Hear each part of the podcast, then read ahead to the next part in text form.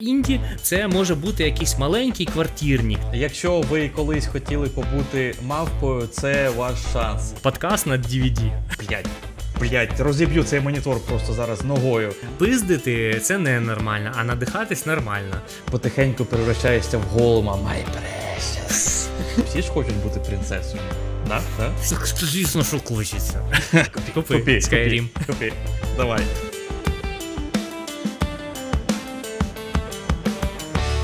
Всім привіт! З вами подкаст «Давай після обіду». Єдиний аристократичний подкаст, котрий грає в ігри, відставивши мізинець назовні. З вами Антон. І Олег. Всім привіт. Ну ти поняв, да? Отак от, типу, отак от. Да-да-да, я навіть у камеру. А, ти показав теж. От, беру склянку і такий. Да-да-да, отак. Отак ми граємо в ігри. Так, спочатку швиденько, як завжди, попрошу всіх підписатися. Треба добити нашу омріяне число 1000. Будь ласка, швиденько підпишіться, підтримайте український YouTube, український подкастинг. Ми на YouTube, будь ласка, швиденько йдіть туди. А сьогодні ми поговоримо про інді-ігри. І це було дуже смішно для мене, тому що сьогодні Олег для себе з жахом просто усвідомив, що він всі ці роки дуже любив інді-ігри. Ми вже більш ніж рік записуємо подкаст, і у нас немає подкасту про інді-ігри. Так. Типа, що це таке? Я такий сів вибирати, які ігри я сьогодні буду розповідати про них. І типу, так, а на яких я подкастах раніше розповідав, ну, щоб не повторюватись. Почав дивитись наші подкасти, ну, типу, список, перелік. Та бачу, жодного подкасту не було про Індію. Я такий... У нас не було подкасту про інді-ігри. Я такий великий фанат інді-ігр. Ну, тріплей я не дуже люблю, а от інді це от моя любов. Та жодного подкасту. І я почав дивитись, та в мене ігр ну, дуже багато. Тобто ми сьогодні обмежену кількість підготували. Якби я ну, записав усі такі... ну, топові, або ну, ті, які я можу порадити комусь, то це був би подкаст на 3-4 години. Тому я декілька взяв, типу, різних, ну, типу, з різних жанрів ігри, які я буду розповідати. О, ну, коротше кажучи, я був здивований, що ми ще не говорили про інді-ігри. Ну, тобто ми їх, я думаю, згадували 100% десь. Так, ми 100%. Їх згадували, коли писали подкаст про ігри для кооперативу. Тобто для локального кооперативу, щоб пограти з друзями, там, ну, звісно, це не AAA-ігри. Тобто AAA-ігр на кооператив їх не так багато. То це, ну... Це взагалі обмежена кількість реально, дуже капець. От. І реально, це було для мене так смішно, коли ти такий, як? Ніколи? Як? Ну, зараз як попре, тобто це буде... Вважаємо, що це перша частина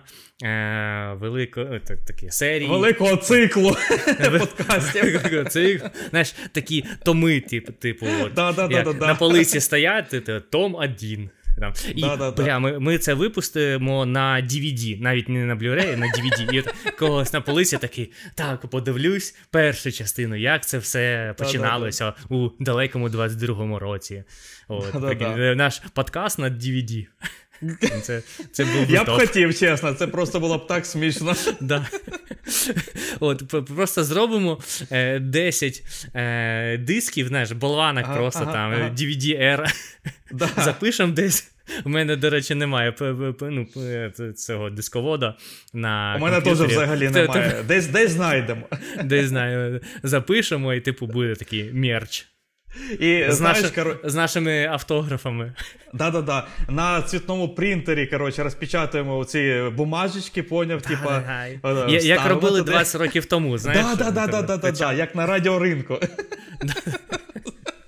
Бля, та будемо продавати їх на вулиці, на радіоринку чи десь так. Да-да-да, це наша аудиторія. На якомусь базарі там продають там помідори, там клубніку, і ти такий сів там...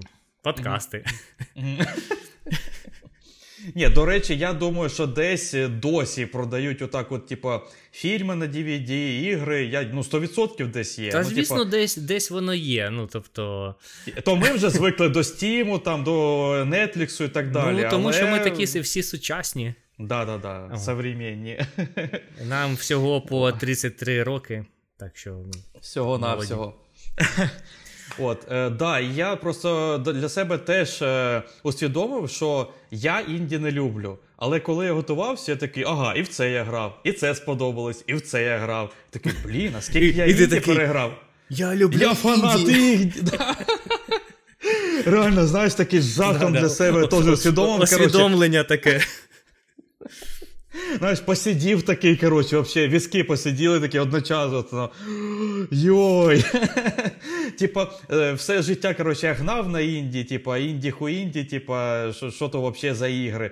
Але як копнув глибше, то це капець класні штуки. Ну, у мене, в принципі, буде, напевно, не буде ніяких там великих откровеній.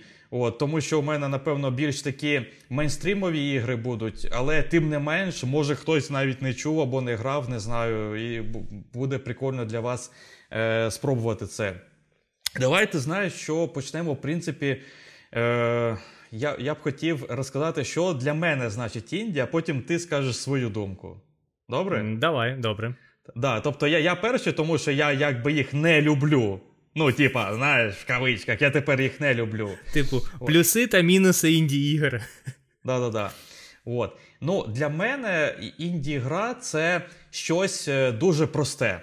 По-перше, це має бути просте, якась одна механіка або пара механік, але це невеличка гра. Там не буде великого якогось відкритого світу, наприклад, або ще щось таке. Скоріш за всього, там буде погана... Ну, може не погана, але якась стилізована, проста графіка.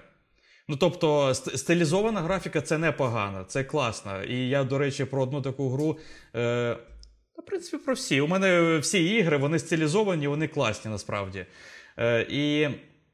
Але, ну, там не буде отакого реалізму, там RDR2, Call of Duty, такого, ні. Ну, нема грошей у людей таке робити. І, скоріш за все, така гра зроблена якимось там одним розробником або командою, там, ну, невеличкою командою людей.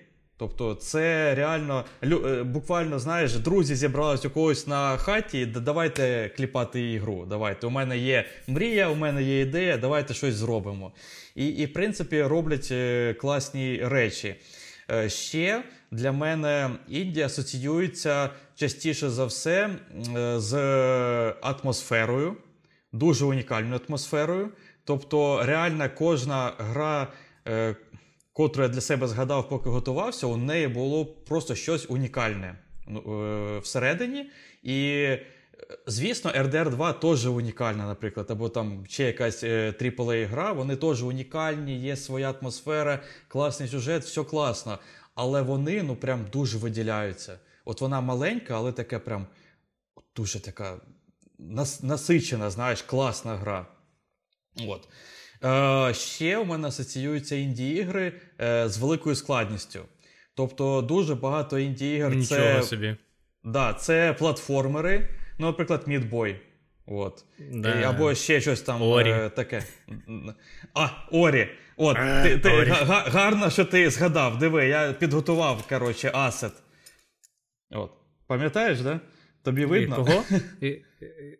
Зараз подивлюсь на тебе. Да, зрозуміло. Да, це Олег мені колись подарував брілок, тут Ori. Сподіваюся, вам видно. Я тут тому що його... Антон великий фанат ігри Ori. Я ненавиджу цю гру, коротше. Вона йому дала багато емоцій. Ну, да. Не важно яких, от, але емоцій було багато.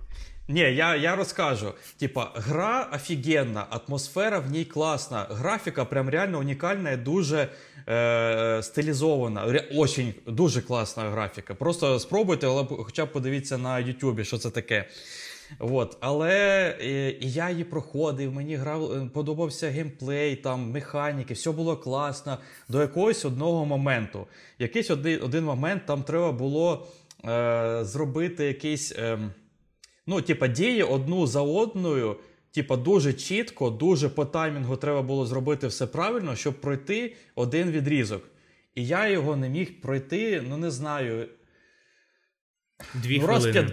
50... Та ні, не 2 хвилини. Я реально там їбався дуже довго, коротше. Ну, десь 50, може, раз я спробував то пройти. Дивився на Ютубі, як пройти. Ну, і там просто все діло було в таймінгу. Там реально от треба до задротства довести той таймінг, щоб отак от правильно все чітко проробити.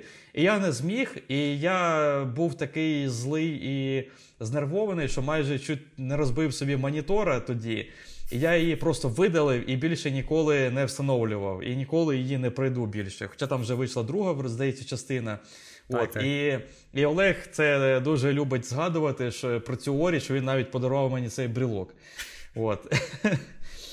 Так що така була Орі. І да, у мене асоціюється з великою складністю. Тобто я не грав в Midboy, я не грав там в якісь інші такі платформери, але вони зазвичай дуже складні.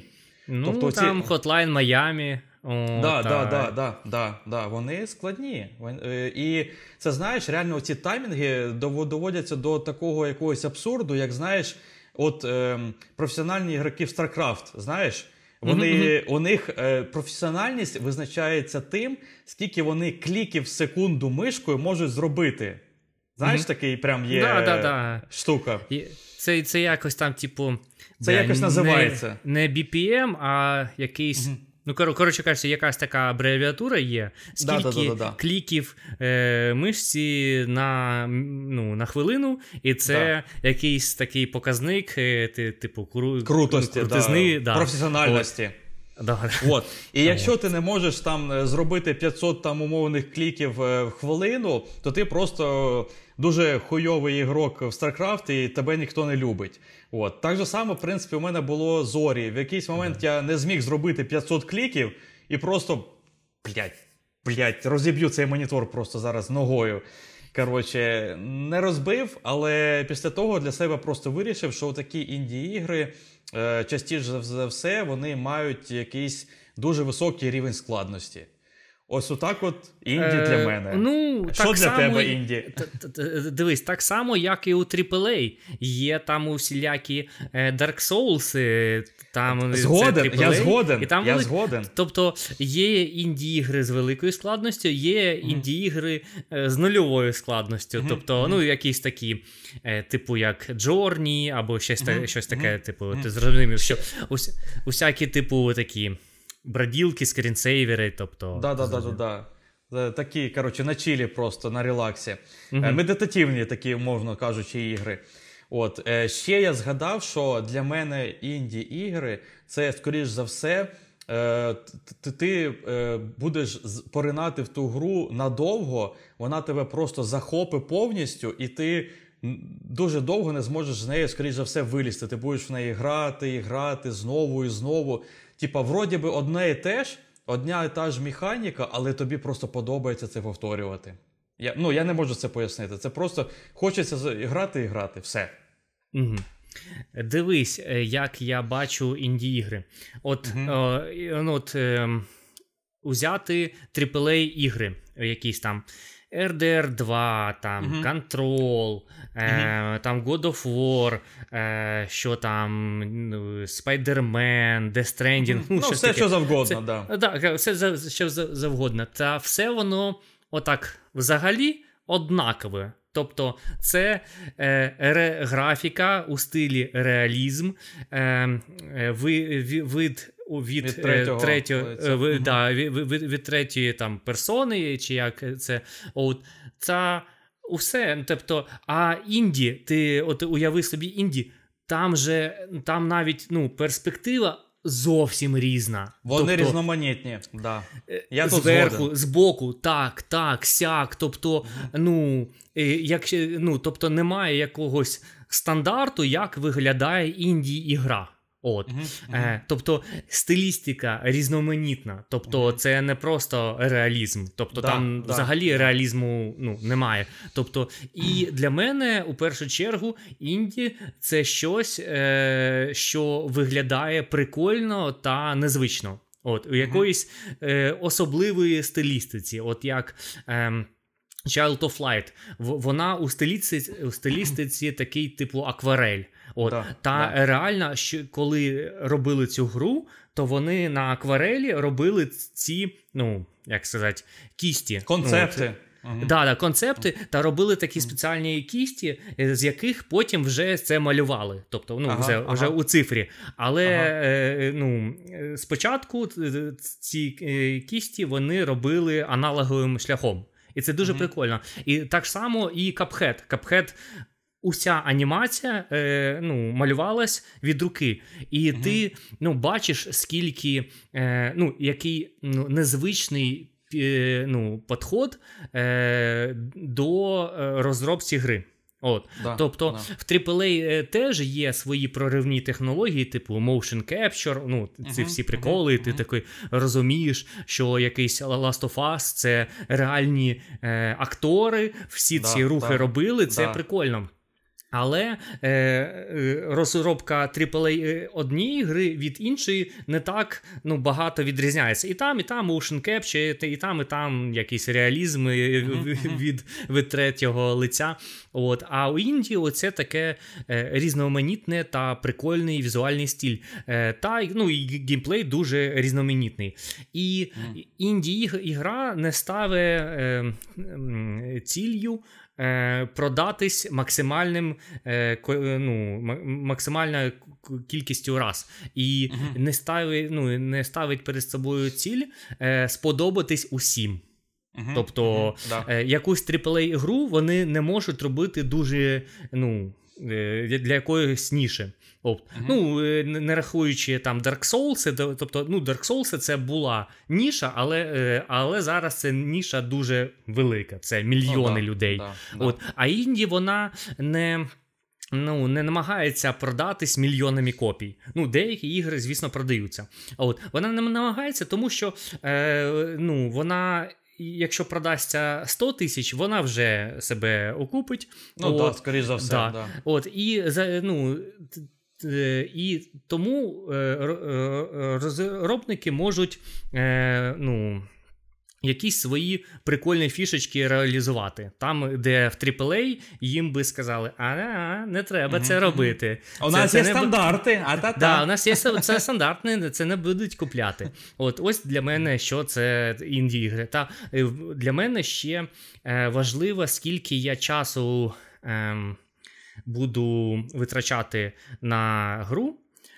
Тому що AAA-гра, вона, щоб себе окупити, свою вартість, вона повинна бути на багато годин геймплею.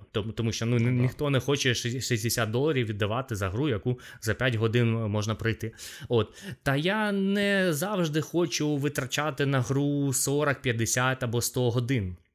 А інді-гри, вони, деякі ти можеш пройти за вечір. Знаєш, як сів та подивився фільм. Тобто ти задоволений, ти отримав якусь історію від початку до кінця. Тобто якесь комплексне задоволення ти отримав, а не частину від якогось загального великого задоволення. Ти зрозумів мене. Тобто мені частіше приємніше пройти якусь інді на 5, 7, 10 годин, ніж пограти 5 годин у якусь AAA, почати її, та не завжди дограти її до кінця, як це я люблю робити. Тобто от я RDR2 пограв десь 4-5 годин, та не пройшов. А інді я б мог би пройти та був якийсь закритий гештальт. Ну, ти зрозумів. Тобто, от мене дуже турбує, що от я деякі ігри починав грати та не завершив. І в мене в голові це висить, що я її не завершив. Ну, мені так не подобається. Я звик доводити якісь речі до... якісь діло до кінця. Ось.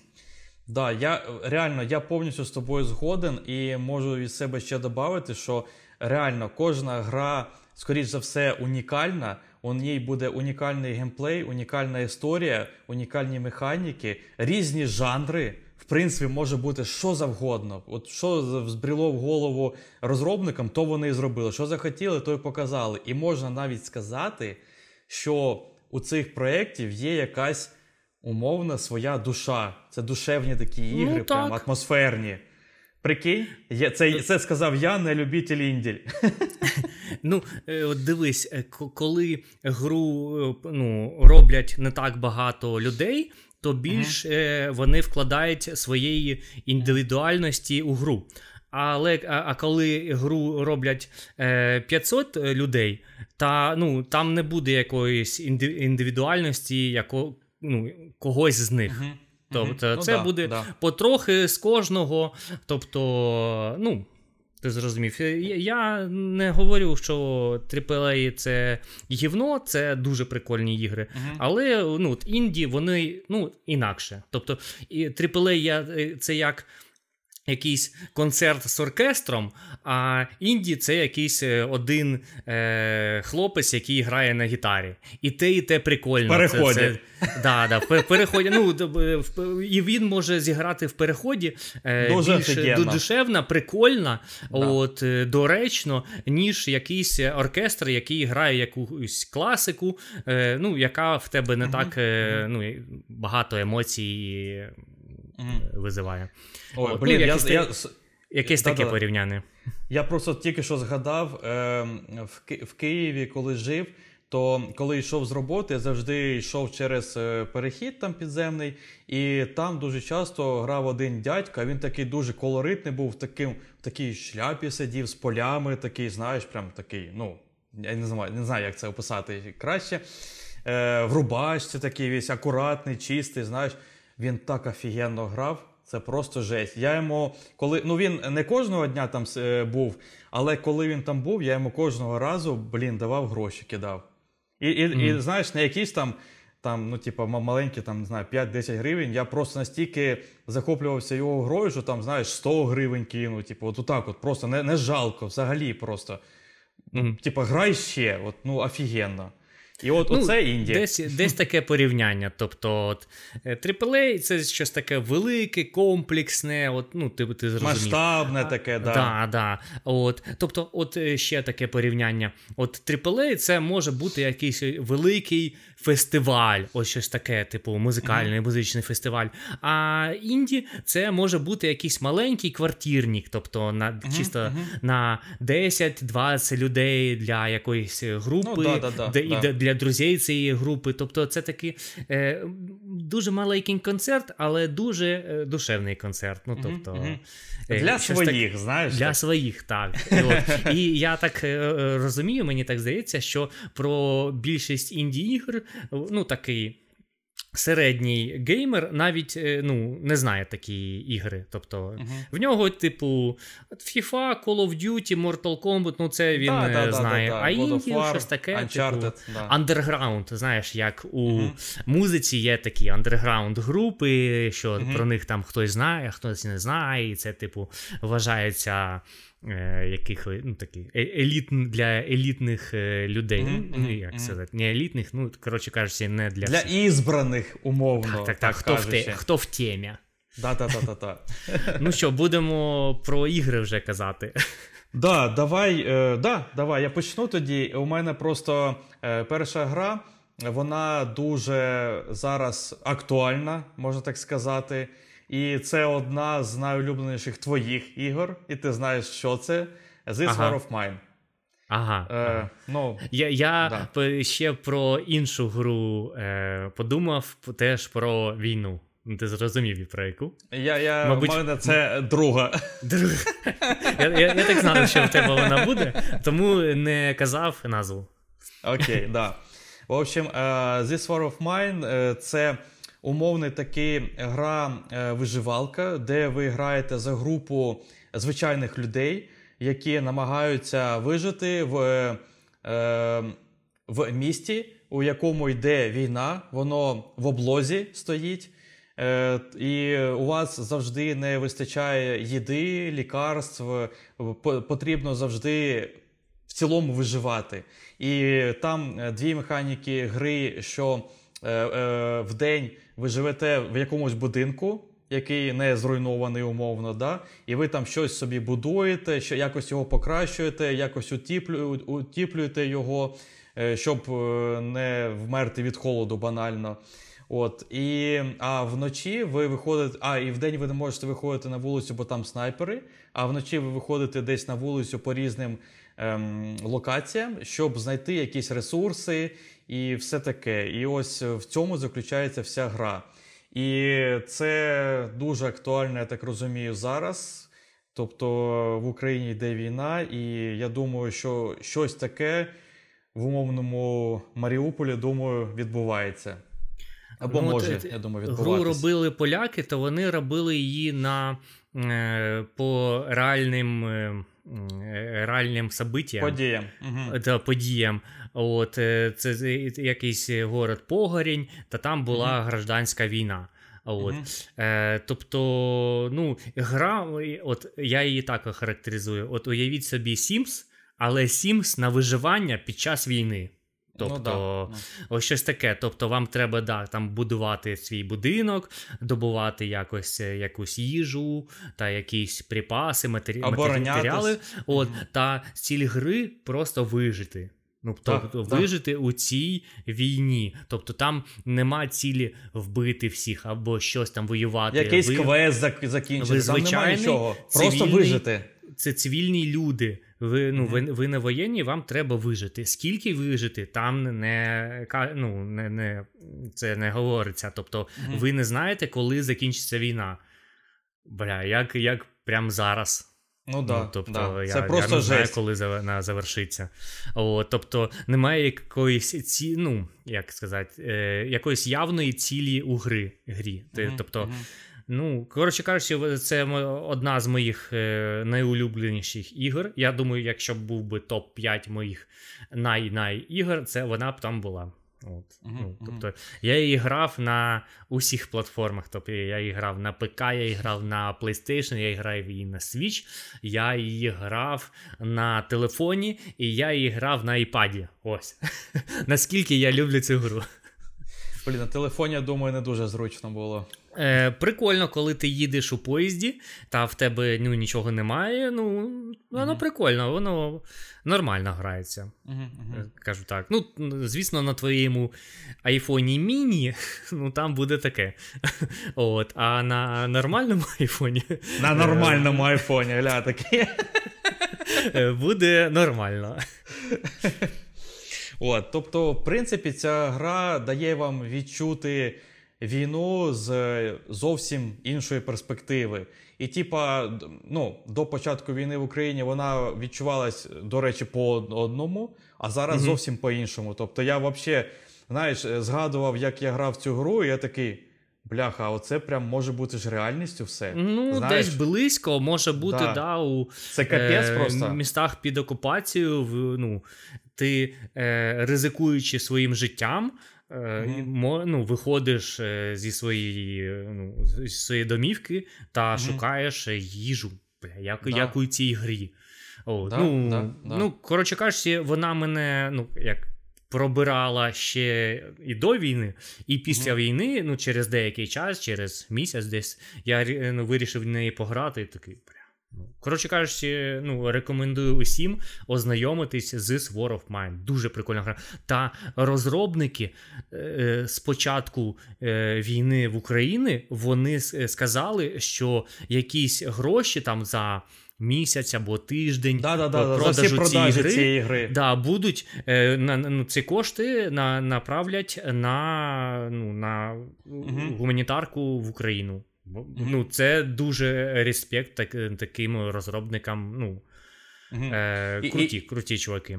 І причому вони там, наскільки я пам'ятаю, зібрали дуже кругленьку суму. Тобто там десь 100 тисяч чи навіть більше баксів. А причому, що гра коштує там зараз, напевно, баксів 10 може. Ну, тобто, прикинь, скільки раз її купили. Типу вони це оголосили і всі почали просто купляти. У таким спосіб теж допомагати Україні. Це дуже круто, дуже приємно. От. І, гра реально дуже крута. І багато різних сценаріїв, і багато різних дуже важких моральних виборів. Тобто у вас вибір, наприклад, вкрасти у когось, наприклад, або зробити щось, щоб самому вижити. Тобто або ви вмрете, або хтось інший. Ну там дуже різні сценарії. Да. Не обов'язково вбити когось, але... Гра підштовхує, мабуть, когось вбити, тобто зробити злочин. В деяких випадках ви можете вбити якогось воєнного, і це з моральної точки зору не так погано, як вбити якогось цивільного, таку ж людину, яка виживає. Ну, тобто, зараз є таке, що люди мародерять, та це десь близько, тобто ти уночі там виходиш мародерити. Як у реальному житті. І там навіть є локація супермаркет. І я пам'ятаю, що у Маріуполі там теж і в Мелітополі пограбували супермаркети. І торговий центр. Вони ж все передбачили. І плюс там ще є, наприклад, сценарії, де у вас є діти. Тобто діти взагалі нічого не роблять, вони ніяк вам особливо не допомагають, але вам потрібно їх годувати, піклуватись, медицину їм якусь знаходити, якщо вони хворі. Ну, тобто, це просто виносить мозк, серйозно. Тобто спробуйте зараз цю гру і обов'язково купіть її, підтримайте розробників. Тобто вони допомогли Україні, підтримайте їх. Фух. От, така офігенна гра. Да. Просто вона мені дуже подобається, тому я так з емоціями це розповідаю. У мене такі ж емоції, якщо чесно. Я в неї витратив, я не грав на всіх платформах, як ти, ні. Я не буду брехати про це. Я грав тільки на iPad, але вона в мене куплена, до речі, в Steam чи в Epic Store. Десь вона є, ще на компі. Але я її так і не встановив, тому що мені на iPad вполне удобно, комфортно. І я в неї просто вклав, я не знаю, величезну кількість годин. Дофіга просто грав. Тому... Я не знаю, скільки я грав, але я так думаю, що годин... 400-500, десь так. Я, звісно, менше. Я менше. Я реально дуже багато грав. Коротше кажучи, давай переходити до іншої гри. Тому що обсмоктувати та облизувати This War of Mine я можу ще багато. Це треба було робити окремий випуск. Так, як ми хотіли зробити, та ще, мабуть, зробимо, коли ти граєш у Disco Elysium. Зробимо. Ось. Я ж все-таки пограв в Bloodborne, ти знаєш? Я ж пограв в Bloodborne. І ми зробили випуск про Bloodborne. І якось ти рухаєшся у... правильному напрямку, да? Да, правильному напрямку, да. Вже інді почав любити. Да. Ти якісь цілі собі постав на цей рік, пройти Disco Elysium, ось щось таке. Знаєш, як на Новий рік пишуть, цілі на наступний рік, і ти будеш писати, які ігри треба тобі пройти у наступному році. Ага. Причому, знаєш, що я тільки що подумав, що я пройшов Bloodborne, а вона дуже важка насправді, вона реально важка. І, в принципі, після такої гри, умовно, якесь інді, але теж важке, може здатися вже не таким важким, розумієш? Умовно кажучи, ти зрозумів, що я маю на увазі. Тобто, в принципі, може навіть вже трохи готовий до іншого інді, розумієш? Роблю кроки. Спочатку Disco Elysium пройди. Там не треба якоїсь реакції оцих всіх мілісекунд та заклікування, як у StarCraftі. Там можна сидіти, читати, вибирати, знаєш, покликати дружину. А як ти вважаєш, що мені треба відповісти на цей діалог у грі? Тобто вона така повільна. І в цьому є прикол. Да, попити чаю, почухати сраку, піти на балкон, подивитись замріяно на закат, знаєш, так думаючи, і дивлячись вперед, так задумливо. І повернувся, і там у грі такий відклик. Так. Да, так. Причому там відповідь була, там, типу, так, звичайно. Тобто однакові. Просто з іншою формуліровкою. Ось, так. Давай переходити до іншої гри. Да, давай, погнали. Коротше кажучи, я дуже люблю ігри з прикольним візуалом, та ще люблю ігри з прикольним звуком. І гра Ape Out, вона так називається Ape Out, в неї фішка у тому, що саундтрек до гри ти формуєш сам, коли в неї граєш.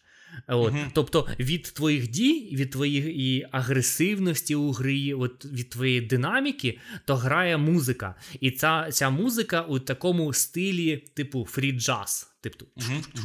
Тобто там є і барабани, бо дуже багато барабанів, таке, типу, імпровізація на барабанах. Якийсь там саксофон, мені здається, був. Коротше кажучи, барабани там, основне, що там є, як саундтрек. Та дуже прикольно, коли і ти швидше, і гра там, і звук у грі швидше йде, цей, тобто там... Дуже круто. Та гра мені, уявіть, Hotline Miami, тільки ви там граєте за мавпу, яка зробила побіг з зоопарку. Тобто, втікла з зоопарку мавпа, та проривається, та її хочуть спинити люди, агресивні люди, які в неї навіть стріляють. Та ти повинен, щоб вижити, ти повинен вбити цих людей, скажімо так. Тобто в грі прикольний візуальний стиль, та він... Коротше кажучи, є якийсь художник 70-х років, який робив усіякі прикольні постери, я зараз не скажу, як його звуть. Та автори цієї гри надихались його роботами. Та зробили такий самий візуальний стиль у грі.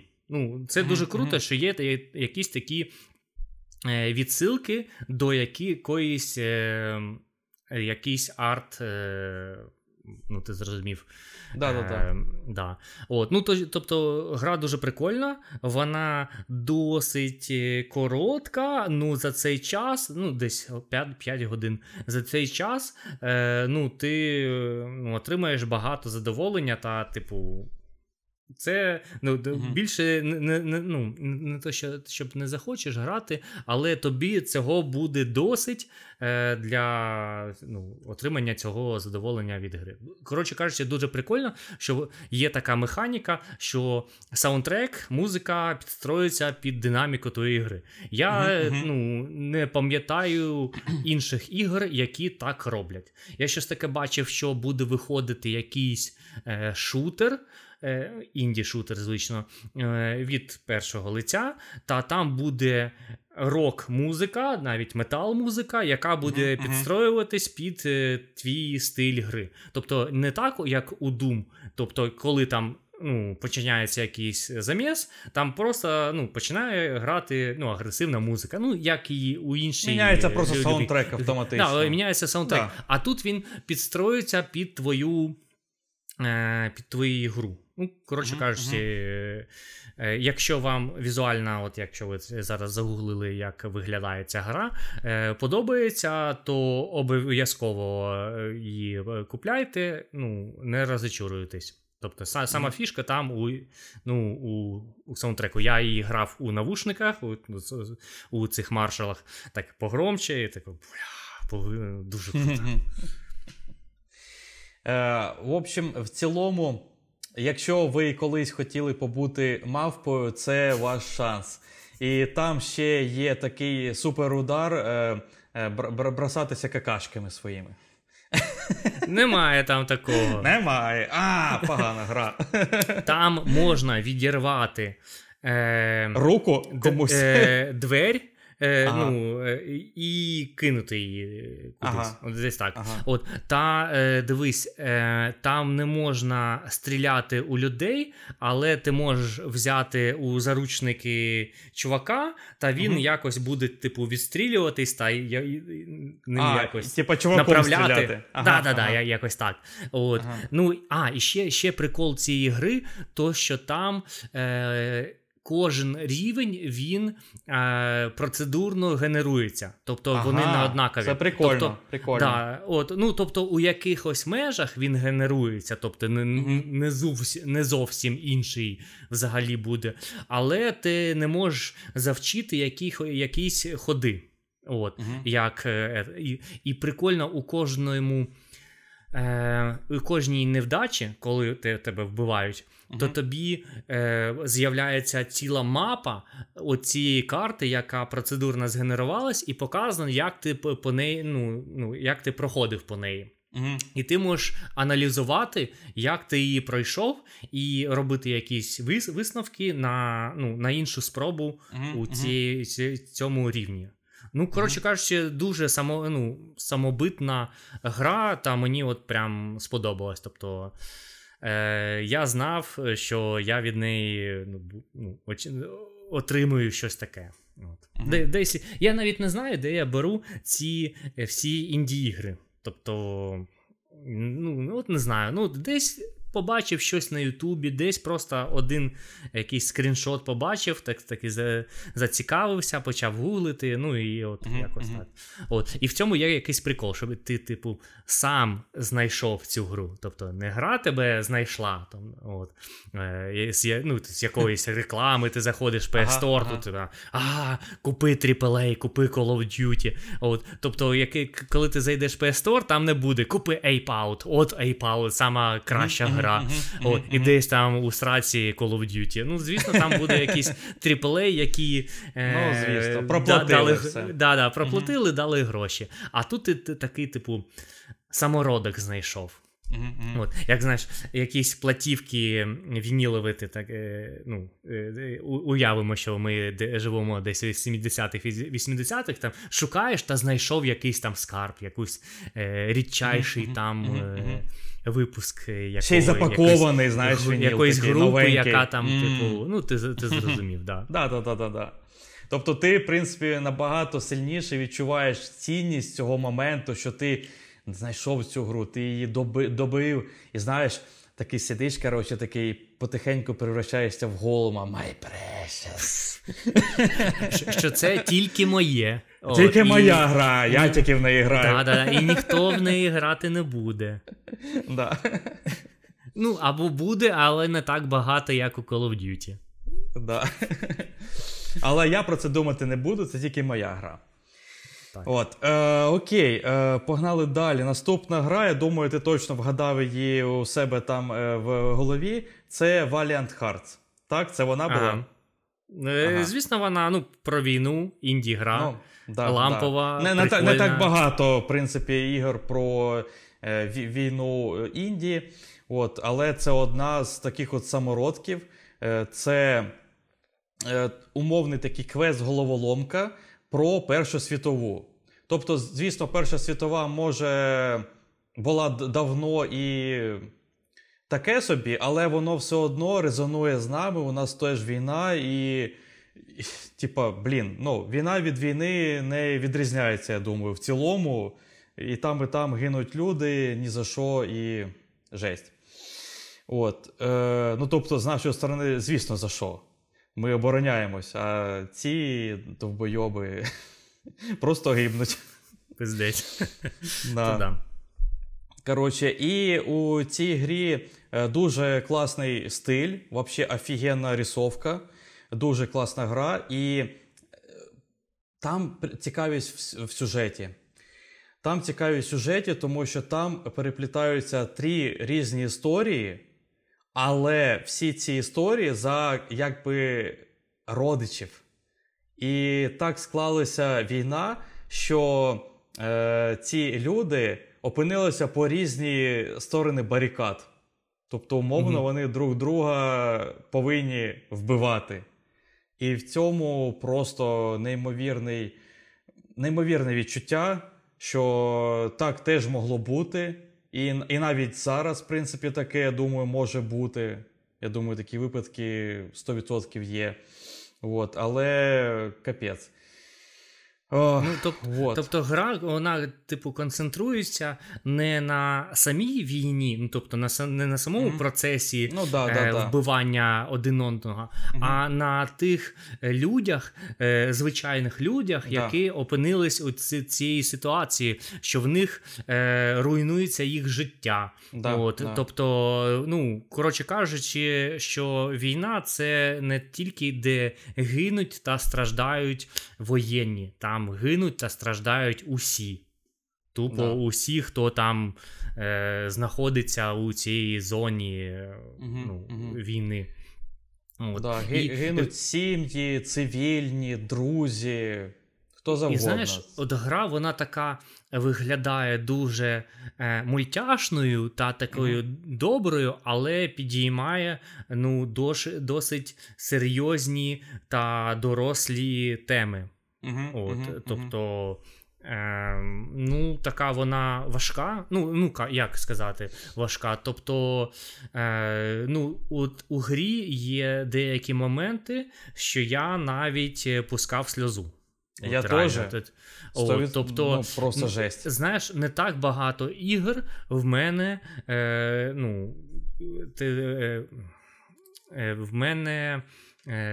ці емоції визивали. Ось. Тобто, я можу перелікувати 10 фільмів, наприклад, які в мене визивали сльози, та 10 ігор я не перелікую, навіть і 5 не перелікую, але це одна з них. Тобто, це якийсь показник крутої гри. От, так що, ну, від мене це 10 із 10, реально. Я навіть не можу якось, сказати якийсь мінус цієї гри. Тобто я для багатьох ігор можу сказати мінуси, от, крім першого Last of Us. Тобто я там для God of War теж там мінуси є, і ще якісь ігри, але оце, це шедевр. Да, і там, можна так сказати, показані, в принципі, реальні такі жахи війни, як ми сказали, з точки зору цивільних, тобто не тільки військових, там просто ламаються судьби, ну це жесть, пограйте, поплачте. І це реальність, яка відбувається зараз, на жаль. От, та гра не дуже складна. Якщо ви не дуже про-геймер, то я думаю, кожна людина, навіть та, яка не грає у ігри, то вона зможе її пройти. От, тобто там, point and click, просто клікаєш, тобто там не так багато рівнів є там, де можеш ти, загинути. Тобто там є такі рівні, але їх не дуже багато, тобто, коротше кажучи, дуже прикольно. Я її декілька разів проходив. Точно я проходив її тричі. Мабуть, чи четвертий раз проходив, не пам'ятаю, але ось. Ну, так, да, навіть якщо ти не можеш пройти якийсь відрізок рівня, то ти дуже швидко розумієш, як його проходити, в принципі.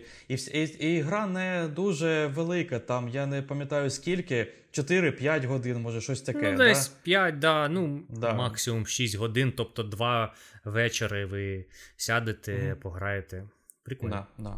Ще мені, до речі, сподобалось дуже то, що там є такий відділ з реальною інфою, що відбувалося. Дуже цікаво було почитати. Да, з фотками, з усім. Тобто ти граєш на якимось відрізку, типу якоїсь, наприклад, битви умовної, або там з'являється у Першій світовій танк, наприклад, і якась умовна міні-Вікіпедія в грі. Ти можеш зайти туди і прочитати, як то було з реальною фоткою, з усім. Ось, дуже круто, дуже.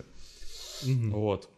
І, до речі, що цікаво, я для себе дізнався, що, як ми спочатку сказали, що інді-ігри – це, скоріш за все, не про гроші і від маленьких розробників або маленьких фірм. Хоча тут теж можна з натяжкою це сказати, тому що зараз є, наприклад, Kickstarter, так? І тобто там можна зібрати і великі гроші. От. Тому про маленькі гроші тут іноді навіть вже і не говорять. От. Але конкретно Valiant Hearts, її зробив Ubisoft. Ну, да. Чому її відносять до інді, я не знаю, але всі кажуть, що це інді, і я дуже люблю цю гру, тому я її просто записав собі. Ну, там якась команда, яка спеціалізується на інді, я так зрозумів. Тобто це не ті люди, які роблять кожен рік Assassin's Creed. Ну, може. Це інші, це більш творчі та... Ага. Більш душевні, атмосферні люди. Так. Моя гра, це, до речі, я її не так давно пройшов, десь місяць тому, півтори. От, вона називається Tunic. Вона недавно вийшла. І це гра, яка виглядає та відчувається як лампова Зельда. От. Я не так, звісно, багато у Зельд грав, я всього у 2 Зельди грав, ті, які є на Nintendo Switch. Та вона дуже схожа на Зельду Link's Awakening. Тобто це такий, типу, ізометричний вид. От, ви граєте за таке лисеня, от, така лисичка.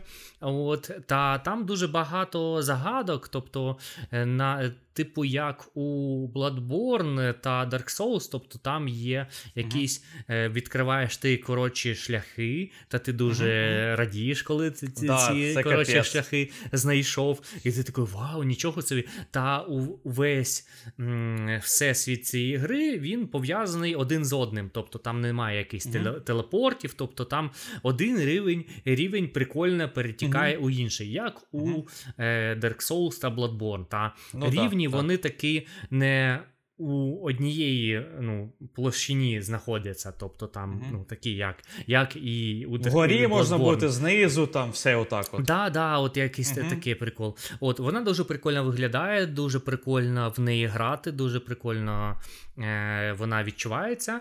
От, та вона, на відмінно від Зельди, вона дуже складна. Тобто там, звісно, є типу 2 рівні складності. І я у якийсь момент перемкнув на більш легкий рівень, тому що я не хотів там дуже страдати, як у Dark Souls. Якщо я починаю грати Dark Souls, я знаю, що мене очікує. От. А тут я хотів отримати експіріенс, як у Зельді. От. Ну, взагалі, гра дуже прикольна, дуже лампова, якщо ви полюбляєте Зельду, от, то вам вона, я гарантую, що вона вам сподобається. Це не типу якийсь клон, не типу Зельда для бідних, або там Зельда курільщика. От, то це, ну, самостійна, самобутня, прикольна гра, тобто розробники не, ну, відверто і кажуть, що ви не надихались Зельдою. Надихатись – це нормально. Пиздити – це ненормально, а надихатись – нормально. Хоча це десь близько знаходяться ці де межа між, коротше, спиздив і надихався. Ага, ну десь вона там є. От. Гра дуже прикольна, вона в мене зайняла десь 10 годин, тобто, ну, 3 вечори десь я сидів та грав, мені, ну, дуже сподобається, дуже прикольно, тобто там і загадки є прикольні, і прокачка прикольна, та є ще такий прикол, я такого ніде не бачив, от, якщо знаєте, ну, у нас такого у дитинстві не було, але знаєте, що к старим... картриджам на 8-бітку, на офіційні, на ліцензійні, яких в нас, звісно, не було, тому що у нас було Dendy, а Dendy – це піратська консоль, могли йти якісь мануали, типу книжечки, щось таке. Тобто я, ну, таке бачив на Ютубі, коли розбирають якусь там стару гру. От. Тобто мануали були у такому виді книженці. Та коли ти граєш у Tunic, то ти знаходиш, типу, сторінки з мануалу до цієї гри. Тобто, ну...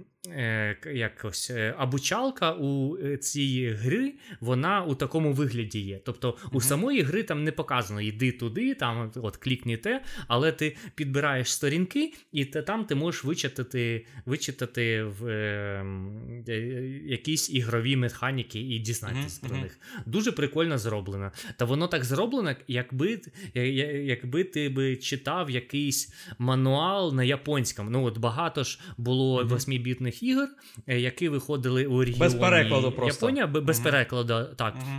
І ти бачиш, і там, ну, типу, не японський, але якась мова, ну, типу, стародавня. Але деякі слова, ну, типу, вони з переводом. Тобто, до речі, в ігрі є українська.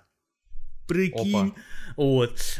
Тобто там не так багато тексту у грі, але сама мова є українська, та ну, це, мабуть, перша гра, яку я граю на українській. Це круто. От. Тобто десь тоді, коли ми почали писати подкасти, продовжили з початку війни писати подкасти, ми десь місяць не писали їх, та почали говорити українською, і там українське. Я такий, круто. Ой, ну, коротше, підтримайте розробників, хоча б за українську купіть гру. Це от. Дуже прикольно. Хочу більше ігор на українській, та буде така прям ачівка, щоб була гра на українській, та ще був переклад, ну, тобто озвучка, щоб була ще українською. Прикинь, який топчик. Да, пограти Last of Us на українській. Блін, я б пограв. Я б на це навіть задонатив. Ну, тобто, якщо хтось на кікстартері це збере, домовиться з розробниками.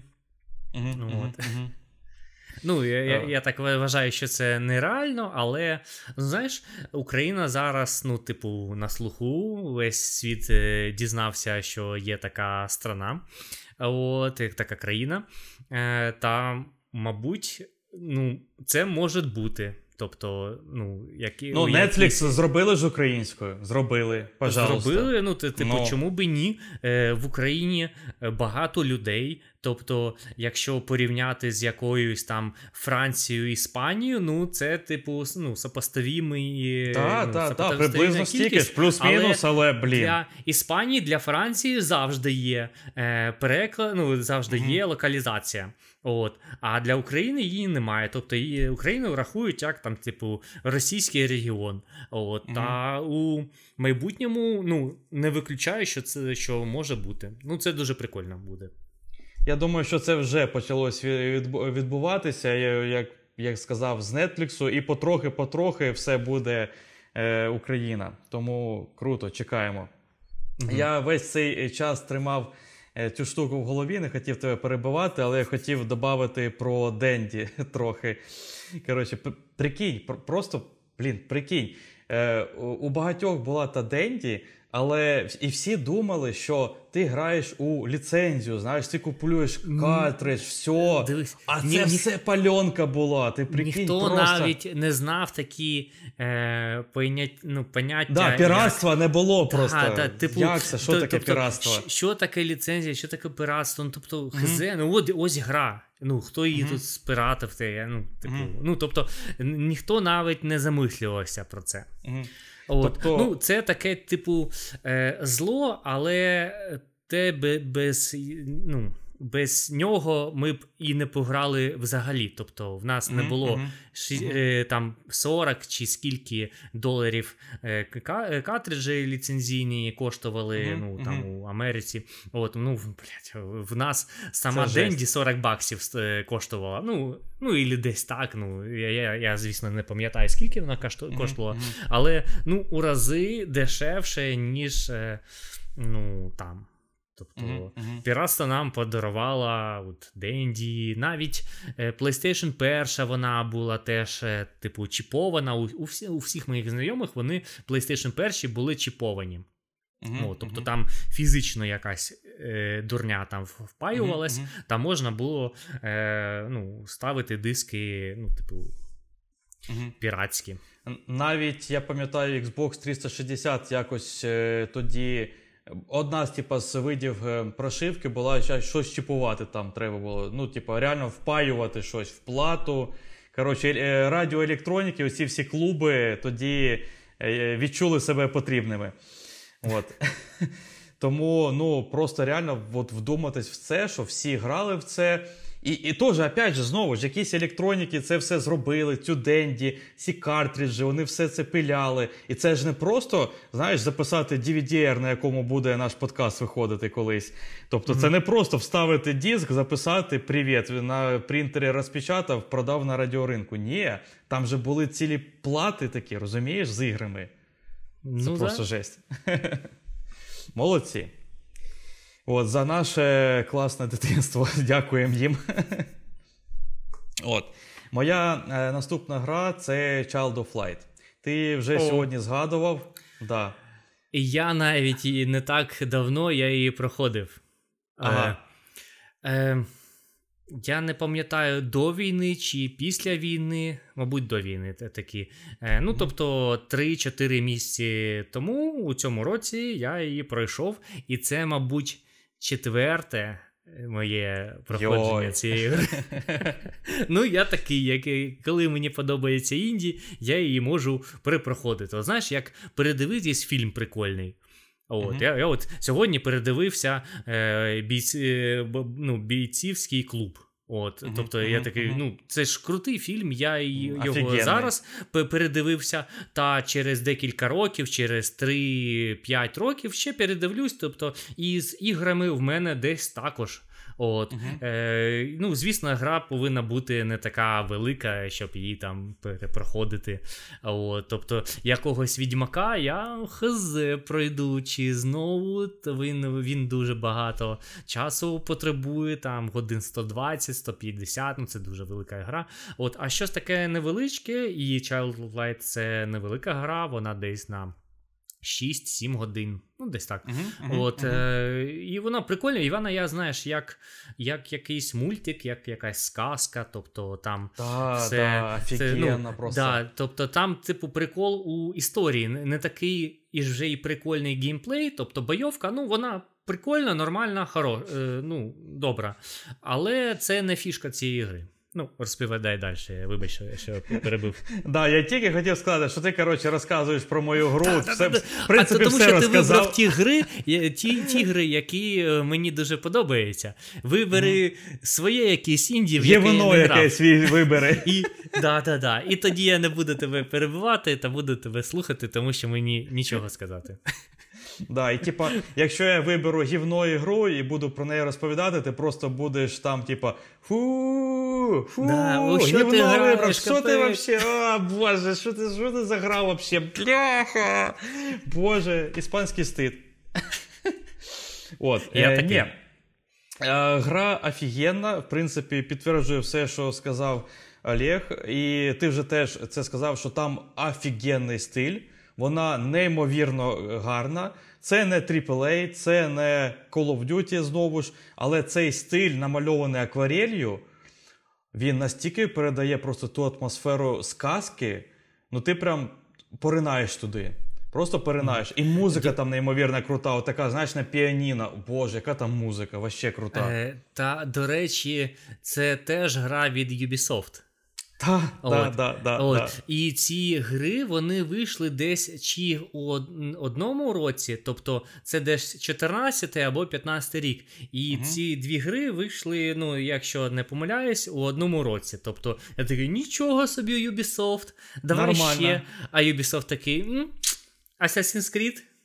Да. От, я такий... 25-й. А Child of Light 2, мабуть, до речі, були якісь слухи в інтернеті, якісь, що буде Child of Light 2. Реально, от там, типу, ну, хтось там тизерів, щось таке, навіть таке, що розробник запостив якусь фотку, та там, типу так, не взвичай так, на столі лежала, типу, папка, і там написано Child of Light 2, типу, сценарій. І всі такі, о-о-о-о. Але, ну, от скільки років пройшло, 5 років, ось, 7 років пройшло, та немає ніякої Child of Light 2. Мабуть, вона і не потрібна, тому що там історія така, ну, цілісна, прикольна. Не знаєш, як не усім фільмам треба продовження. Типу, «Бійцівський клуб 2», ну, типу, навіщо? Ну, тобто, не робіть, не тратуйте. Да, не тратуйте, тому що зробити прикольніший, ніж перший, ну, це, ну... Форест Гамп 2, прикинь. Що там далі? Типу, про його сина, що там далі. За навіщо? Ну, тобто, не чіпайте. От. Да. Але коли так тизеріли, щось таке, ну, не анонсували, але так були здогадки, це якось, типу, тішило. Тобто, ті ж самі ж розробники могли б теоретично щось прикольне зробити. Але, ну, не вийшло, та й не вийшло. Буду грати у 5-й раз у Child of Light 2. Ой, Child of Light 1. По Фрейду, хочеться все-таки другу частину. Звісно, що хочеться. О, Боже, ти б себе бачив. Ти мене своїми кращими іграми, як ти от кожну перелікував, я прям це 10 з 10. За нерв дьоргаю, знаєш, що так от тебе. Навіть от моя там Ape Out, що я кажу, ну це не 10 з 10, це ну така кріпка 8, ну тобто, власне, Tunic, ну так, 9 з 10, ну тобто це не те, щоб там топ найтопіший, але це дуже прикольні ігри. От, а ти взяв, типу, знаєш, слівки, тобто... Ну, я з самого спочатку сказав, що у мене буде мейнстрім, мабуть, багато хто такі ігри грає, але я просто не граю в не мейнстрімовий просто інді. І, до речі, як я знову повторюся, але багато такого мейнстрімового інді, яке дуже круте. Таких ігор, насправді, багато. Вони всі унікальні, всі круті. Так. Прям, ну, ма. От. І реально я згоден з тобою, що багатьом з цих ігор, ну, просто не потрібне продовження. Це просто, ну, реально, от, як ми не можемо представити Forrest Gump 2, я не можу представити якісь інші другі частини інших ігор. Типа, ну, а що там ще можна зробити? Це реально крепка, повна історія, атмосферна, і другий раз це передати вже не вийде. Тобто, ну, все просто, не чіпайте, от воно, от це на свято, все. Ubisoft могли б робити такі, так, у нас є Assassin's Creed 1, 2, 3, 10, мабуть, і Child of Light 2 ми зробимо як Assassin, кожен рік буде виходити, і все таке. От, ну, добре, що не зробили. Да.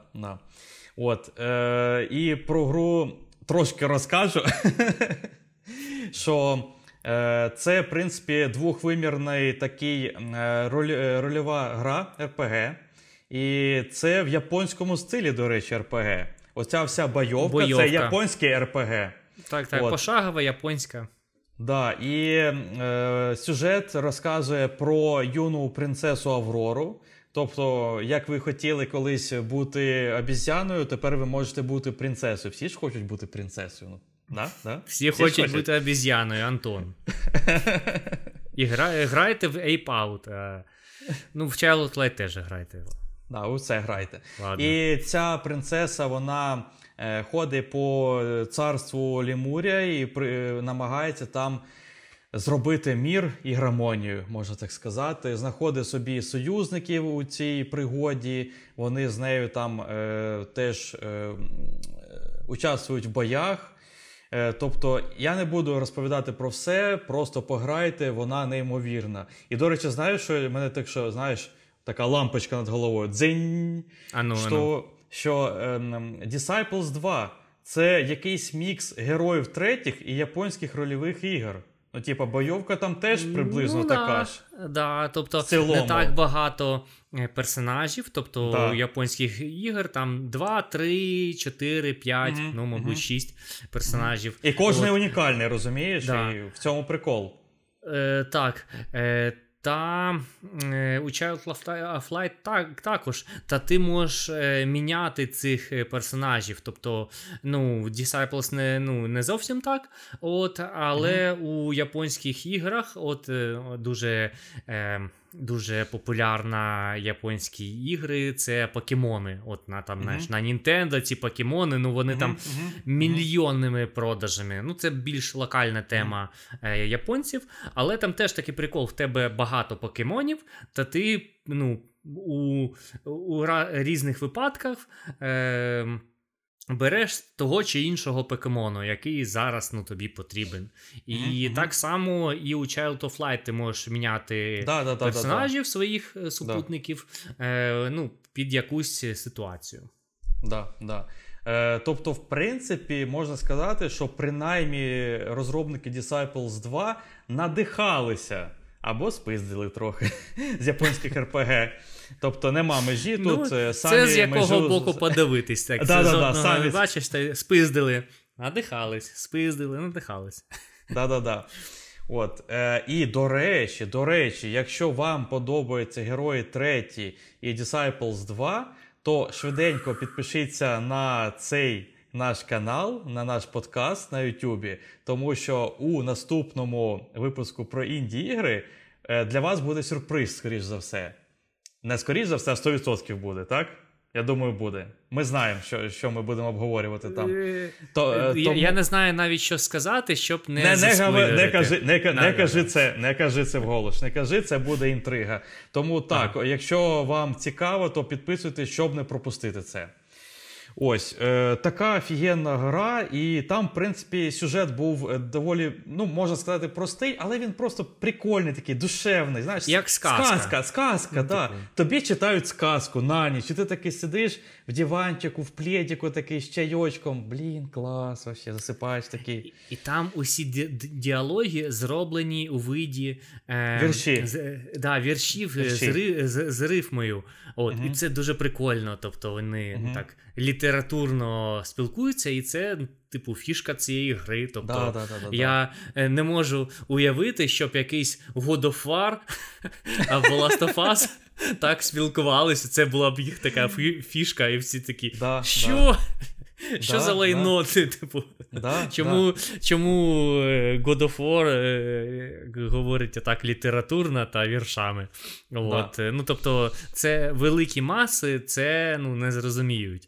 Але для якоїсь ніші це дуже прям круто. Тобто вони реально об'єднали в одній грі шикарний стиль акварелью, офігенну, вообще неймовірну музику, класну сказку, спілкування у вигляді віршів. В принципі, офігенний геймплей. Мені сподобалась гра по геймплею, і бойовка мені насправді сподобалась. Я не став фанатом японських РПГ. Вона така динамічна. А бойовка класна, прикольна. Тобто, Треба якось, ну... Тактику треба робити. Так. Кого вдарити, яку магію ну, зробити. Використати. Тобто там ну, не просто якісь заклікування, тобто там немає, от, як у StarCraft, оце, там, чим більше там наклашуєш, тим ти крутіший. Тут не так. Тобто тут є час, щоб зробити якийсь свій ход. Я, до речі, дуже люблю ігри, у яких якась є така тактика, покроковий такий бій, знаєш, один за одним. Це просто вообще кайф для мене, просто максимальний кайф, найкращі ігри ever просто. Я, звісно, граю в динамічні ігри і теж їх люблю. От я зараз, наприклад, проходжу Horizon Forbidden West, і, ну, офігенна гра, 10 з 10 від мене, прям, конфета. І це AAA, звісно, там 50 плюс годин і все таке. Навалили там багато чого. Але коли є вибір між подумати і динамічно, напевно, я виберу щось подумати. Трохи до того, може, схильний більше, не знаю. Така офігенна гра, вообще кайф. А от наступна моя гра на подумати. Вона називається, мені навіть здається, що ти не чув за таку гру. А ну здивуй. Або Return to the Obra Dinn. Чув. Мабуть, чув, тому що я тобі розповідав, що я її пройшов. Може тому бути. Що я ділюсь там з тобою. Там стиль дуже всіми... такий, типа намальований якийсь, да? Там чи ні? Що? Там стиль такий умовно намальований з крапочок, правильно? Так. Ага, там стиль монохромний, зроблений під якісь олдскульні ігри, от подібні ігри, ну такої стилістиці, були на ZX Spectrum. Знаєш, є такий комп'ютер, олдскульчики зрозуміють, про що я. Тобто, це цікаво, він ліцензійний чи ні? Що? Ліцензійний він чи як Dendy? ZX Spectrum це ліцензійний. Це ліцензійний, це типу, ну, коротше, окей, ладно. Треба окремий випуск про спектрум. Коротше кажучи, гра монохромна, вона так зроблена у такій дуже цікавій стилістиці, я навіть не знаю, з чим можна порівняти. По геймплею... За їх спектрумом. Ну так, я маю на увазі з якоюсь іншою грою. Тобто візуально, що я казав про інді, візуальний стиль, тобто тут немає якихось меж. Тобто у такому стилі я не бачу God of War. Тобто зроблять God of War, і хто таки заходить, чому воно монохромне, блядь? Поверніть мої гроші. Де інші кольори? А можна, знаєш, випустити Assassin's Creed та продавати інші кольори, як DLC. Тобто... Типу, купи червоний колір, зелений. Збери собі гру. Збери собі гру. І хтось такий, блін, в мене немає зеленого кольору, типу, я ще не купив, там це DLC. А хтось такий, я купив Game of the Year Edition, там усі кольори є, все такі, вау, нічого собі. І хтось такий, типу, навіть і звуку в ігрі є, а ти такий, блін, немає там звуку, треба ще докупити і звук. Та ще докупити, щоб можна було її керувати, тому що, ну, клавіші не працюють. Так, взагалі все докупляти, тобто там стріляти, ходити, всі любі дії, які можна робити, там лазити по стінам, треба купити. Ти не можеш пройти квест, тому що ти не можеш залізти на стіну. Купи. Так ось, у ігрі... Сорі, переб'ю, просто з купі у мене завжди зв'язується Тодд Говард, коротше, такий, купі, вилазити, купі, Skyrim, давай. А до геймплею це гра типу детектив від першого лиця, то тобі треба, обстежити локацію, де ти знаходишся, а ти знаходишся на кораблі Ост-Індійської компанії, та на якому усі загинули. Тобто ти такий типу детектив, тебе туди привезли на цей корабль, він стоїть посередині моря, десь там, ну я не знаю, тобі це все починається, тебе просто на лодці, під кораблі висаджують. І ти туди забираєшся і дивишся. От. І тобі треба знайти якісь речі на кораблі та зробити якісь висновки. Тобто, як, знаєш, методом дедукції, тобто, або там виключення якихось пов'язаних речей. Тобто, хто там є, хто на кораблі, хто кого вбив, що трапилось на цьому кораблі. Там історія пов'язана з містикою. Там не просто так все, тобто це детектив, а детективи вони з приколом, то, в смислі, з якоюсь, собака Баскервілей. Так, чимось таким незвичайним. Ось. Тобто і геймплей, і візуал дуже незвичайні в цій гри. Та цю гру, наскільки я знаю, по більшість всього у грі зробив одна людина. Тобто десь там типу 80-90%, щось таке зробила одна людина. Там ще у титрах є інші люди, це ті, хто робив озвучку для цієї гри. Там навіть у інді-гри є озвучка, прикинь. От. Один розробник гри, а всі останні прізвища – це ті, хто носив йому кофе. Знаєш, щоб він не спав і працював. Да. Барісти, у яких він купляв у Старбаксі каву. Тобто, будемо рахувати, що вони щось приймали участь. Тому що робили ми каву. От, тобто це дуже прикольно, коли гру зробив одна людина, і це гра не гівно, тобто це не якісь там щось таке дуже простеньке і нецікаве. Це гра дуже цікава, та вона, складна, можна так сказати. Складна у тому, що там не все так, зрозуміло на перший погляд, тобто там немає такого, що є якийсь труп, а поряд з ним лежить інший і такий замахується ножом на іншого. І ти такий, напевно, це вбився. Ні, там значно складніше. Або знаєш, біля трупа, цей труп, коли ще був живий, то своєю кров'ю просто написав, мене вбив Джон, знаєш. І ти кажеш, хто ж його вбив? Да, треба поміркувати. Тобто, і там ти можеш робити хибні висновки. От. Коротше кажучи, і потім ти їх можеш переправляти та робити, і коли ти переправляєш хибний свій висновок з минулого, ти такий, а тепер, мабуть, отак воно йде. Тобто інший ланцюжок ти робиш.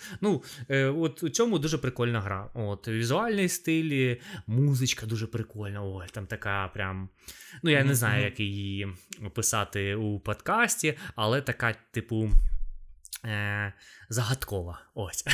Типу така морська, піратська, от така морська, загадкова, детективна. Дуже прикольна гра. От, до речі, від цього розробника є прикольна гра, я її теж грав. От, там можу вам навіть порадити. Я думаю, тобі дуже вона сподобається. Papers, Please. Ти чув про таку гру? Чув і навіть бачив, і навіть даже колись хотів пограти, але щось не склалося поки що. Да? Вона дуже кумедна, там дуже багато приколів, тобто ти там граєш за як це таможенника, сказати? Прикордонника ти граєш, та ти стоїш на паспортному контролі. Та де підходять люди, дають паспорти, ти повинен перевірити цей паспорт. І там багато приколів. Ну, тобто, там кожен день приходить один чувак з фейковим паспортом та питається пройти. Ти кожен день йому кажеш ні. І він, ну, і він кожен день повертається до тебе. Ну, дуже кумедна гра, тобто там і... Що вони питаються проносити з собою, тобто якась контрабанда, ну тобто там так кумедно і прикольно це зроблено, ну тобто вона теж така піксельна, вона така, ну на перший погляд, ну така неказиста, от, але сам геймплей у вигляді історії дуже прикольний, от, і от від цього розробника у іншому візуальному стилі, у іншому геймплейному стилі, інша гра, та це дуже прикольно, тобто в мене є вже якийсь кредит довіри до цього розробника, якщо вийде якась інша гра і будуть казати, це ж від розробника Papers, Please та Return of the Obra Dinn, я такий, ого, треба пограти. Це щось таке унікальне та такий штучний товар. Ось. Ну, про Papers, Please я реально колись думав купити, пограти, але якось, як я сказав, не склалося. І в цілому, до речі, можна додати, що багато інді-ігор, вони йдуть у піксельній графіці. Тобто вони економлять на цьому, вона, звично, трохи простіша, але в ній все одно є реально якась своя душа. Вони атмосферні у цьому, у своїй піксельності. Тобто це непогано. Я, звісно, люблю класну AAA-графіку, але навіть така графіка, вона буде шикарна, вона підходить цим проєктам. Тобто це непогано. Просто спробуйте щось, і вона вас не розчарує, я думаю. От. І, до речі, я тільки що ще згадав, ти казав, що гра, що може вона генеруватись по-різному, як Ape Out, да? От. І, в принципі, багато з цих ігор, з інді-ігор, вони реально генеруються по-різному. І в цьому йде, там, так би мовити, реіграбільність ігри. Тобто кожного разу якийсь новий інший рівень або нова ситуація, і вона по-різному вирішується. І ну, це прям дуже круто. Тобто навіть взяти якийсь This War of Mine, там можуть бути різні ситуації, різні локації, різні події. Ну, дуже прикольно. Прям дуже прикольно. От в AAA я такого, ну, от, не можу згадати. Що щось там, ну, от, рівень інакше. Тобто ти загинув, та рівень баз перебудувався, він вже, типу, інакший. Ну, тобто я такого не можу згадати. Мабуть, є таке, але от у всяких, ну, перша десятка AAA крутих проєктів, ексклюзивів, ну все там, ну, лінійно і все таке. Ну і, мабуть, це дуже складно у 3D так зробити, і, мабуть, воно і не потрібно. Ну, тобто, ти зрозумів. От, до речі, я хочу пограти у Hades. Є така гра Hades, вона там дуже багато там крутих оцінок від всяких видавництв взяла. І там теж процедурно генеровані рівні є. Тобто там кожну смерть рівень перестроюється на якийсь інший, навіть інші персонажі, якісь NPC тобі попадаються. Тобто, ну, я думаю, спробувати, мабуть, це якийсь на наступний інді-подкаст. От, ми більше року записуємося, і тільки в нас пішло про інді. От.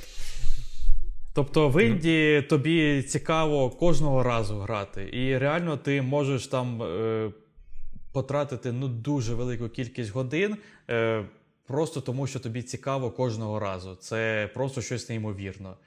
І я тобі скажу, що я реально от після чуть більше, ніж години запису, я став більше любити інді. Прям трошки наблизився до фанатства. Я тебе прогибаю, знаєш, типу. Да-да, зваблюєш. Да-да-да, оп, Bloodborne. Підсунув мені так, оп-оп. Да-да-да, ти ніколи не хотів у той клятий Bloodborne грати, а оп, пограв, і тобі сподобалось. От, і тут Індії хейтив раніше, а зараз таке, о, Індія щось таке має право на існування. Ну, скажімо так, типу, хай існує, я дозволяю. От. Якась там, знаєш, є стадія там прийняття, чи що там в мене вже, яка там стадія там і зараз іде. Ну, тобто, от отрицання ти вже пройшов, тобто зараз вже, типу, бля, я не знаю, які там стадії. Ну, коротше, прийняття, да. Я теж не згадаю всі стадії, але ми зрозуміли. От, ну, але взагалі, ти знаєш, це реально було для мене дивно, що я завжди тебе підкалую цим, типа, підйобую іноді, да? Що, типа, інді, інді своє граєш, коротше, не граєш RDR2, а потім реально, бляха, коли готувався, я в стільки різних інді грав, і он, я 3 перерахував, і вони всі, ну, просто, конфета, топчик просто. Ну, рілі, ну, пограйте в них. І саме ще клас в цих інді-іграх, що вони зазвичай коштують набагато дешевше, тобто там 5, 10, ну, 15 баксів, ну, щось таке, ну, типа, ну, це недорого. Небагато. А на якихось знижках, то за 2 бакса купити можна. Так. Ну, тобто, блін, підтримайте розробників, купіть, пограйте, офігенні ігри. От, що там, тоді у нас все тоді, ми всі ігри на сьогодні багато сказали. Сьогодні наговорили, до речі. Це капець. От, але ті, хто дослухали, то... Воно того вартувало, ти знаєш, мені стало трохи тепліше. Якщо ви дослухали до цього моменту, то вам дуже дякую, от, тому що вам це сподобалось. От ми реально, у цьому подкасті от прям реально наші емоції були. Да, відкрили душу. Реально, да-да-да, це дуже особливе таке, знаєш, типу, відносини до інді-ігр. Ось. Да. І, тобто, реально з оцих 6 ігор, от 6 ігор, і з мізинчиком, бачиш, з мізинчиком там, оп-оп, 6.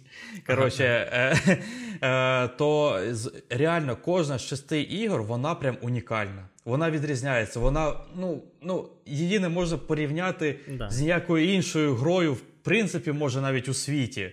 Ну, тобто, знайди аналог This War of Mine. Нема. Да, немає, да. Ну, просто, ні, може якась є поділка, знаєш, як виходить якась дуже популярна гра на мобілці, і всі починають кліпати, коротше, клони. Може, десь є клон, але він явно буде хуже, або точно такий, але ніякої там новизни не буде, ніякої душі там не буде. Ну, це ми клонами це не рахуємо. Так, ми не рахуємо це. От перша унікальна гра. І таких просто аналогів взагалі немає. Цих 6 ігор. Офігенні. Фух, давай тоді прощатися вже. До речі, от мої ігри, які я перерахував, вони різні і у жанрі, різні і вид у них різний, тобто Obra Dinn це від першого лиця, Tunic це ізометрична, Ape Out це вид зверху, от, тобто в тебе Child of Light вид збоку, ну, тобто, вони дуже різні ігри, в плані і геймплею, геймплей, механіки, вообще все. От AAA, вони різні у, типу, історії, тобто, якийсь там, типу, сеттінг. А у виді візуалу, вони, я так, взагалі, вони, досить, можна їх порівняти. Тобто, всі умовно гарні, можна сказати, однаково гарні. От, а якийсь Return to the Obra Dinn і This War of Mine, вони зовсім різні, вони про інше, тобто 2 різні картинки ти бачиш, тобто ці 2 різних всесвіту. В цьому прикол. Да, і, до речі, не пам'ятаю, чи сказав я чи ні, This War of Mine, там і стиль теж самої графіки, він унікальний. Там прикольний, така от рисовка, типа, умовно, карандашом чи якось так, знаєш, такі лінії. Да, такий темний, такий моторошний, депресивний. Так, і це додає атмосфери. Дуже сильно додає атмосфери. От. та там, знаєш, немає якісь кольорів, як ми от шуткували про там Assassin's Creed без кольорів. І докупити їх не можна. Так, да, і вони там не потрібні, тобто, ну, коротше. От, тому спробуйте хоча б одну, а може всі 6 ігор зі списку, і, бляха, якщо ви реально дослухали до сюди, то ви теж стали трошки більш фанатом Індії, і ви обов'язково повинні підписатися прямо зараз, тому що ви, ну, не можете дозволити собі пропустити наступний випуск про Індію. Так не можна робити. Зрозуміло. Тому щоденько. Да. От. Тоді будемо прощатися, да? Угу. Добре. Дякую усім за прослуховування нашого класного подкасту. Залишайтеся з нами, підписуйтесь на нас всюди, де ми є. Підтримуйте нас, підтримуйте український YouTube і подкастинг. Ми будемо вас радувати і далі класними темами, але якщо ви маєте якусь класну тему, щоб хочете, щоб ми обговорили, можете написати в коментах під любим випуском. Ми всі коменти читаємо, на все стараємось відповідати. От. Пограйте в якісь ігри, які ми розповідали сьогодні, або знайдіть, може, гру для себе, погугліть там, не знаю, топ-20 інді-ігор, і, може, ви знайдете якийсь жанр, або тему, або стиль для себе. Обов'язково знайдете, я прямо гарантію даю, щось знайдете для себе. От, доєднайтеся до цього неймовірного світу інді-ігор. І всім пока. До побачення.